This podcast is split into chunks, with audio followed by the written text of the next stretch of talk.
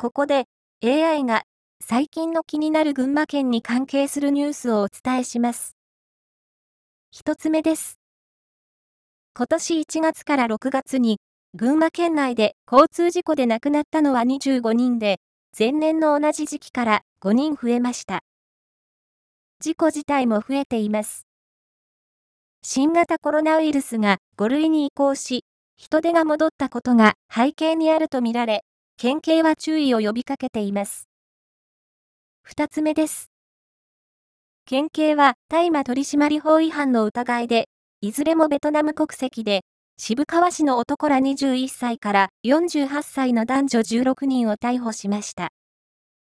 620鉢の大麻草も押収し、密売目的で栽培していたとみて裏付け捜査を進めています。3つ目です。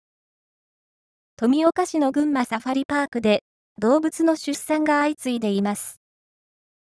ヒトコブラクダやアメリカバイソン、日本ザルなどの赤ちゃんが愛らしい表情を見せています。以上、詳しくは上毛新聞をご覧ください。AI は日々成長中ですので、言い間違いなどはご容赦ください。暑さ厳しき折、皆様どうぞご自愛ください。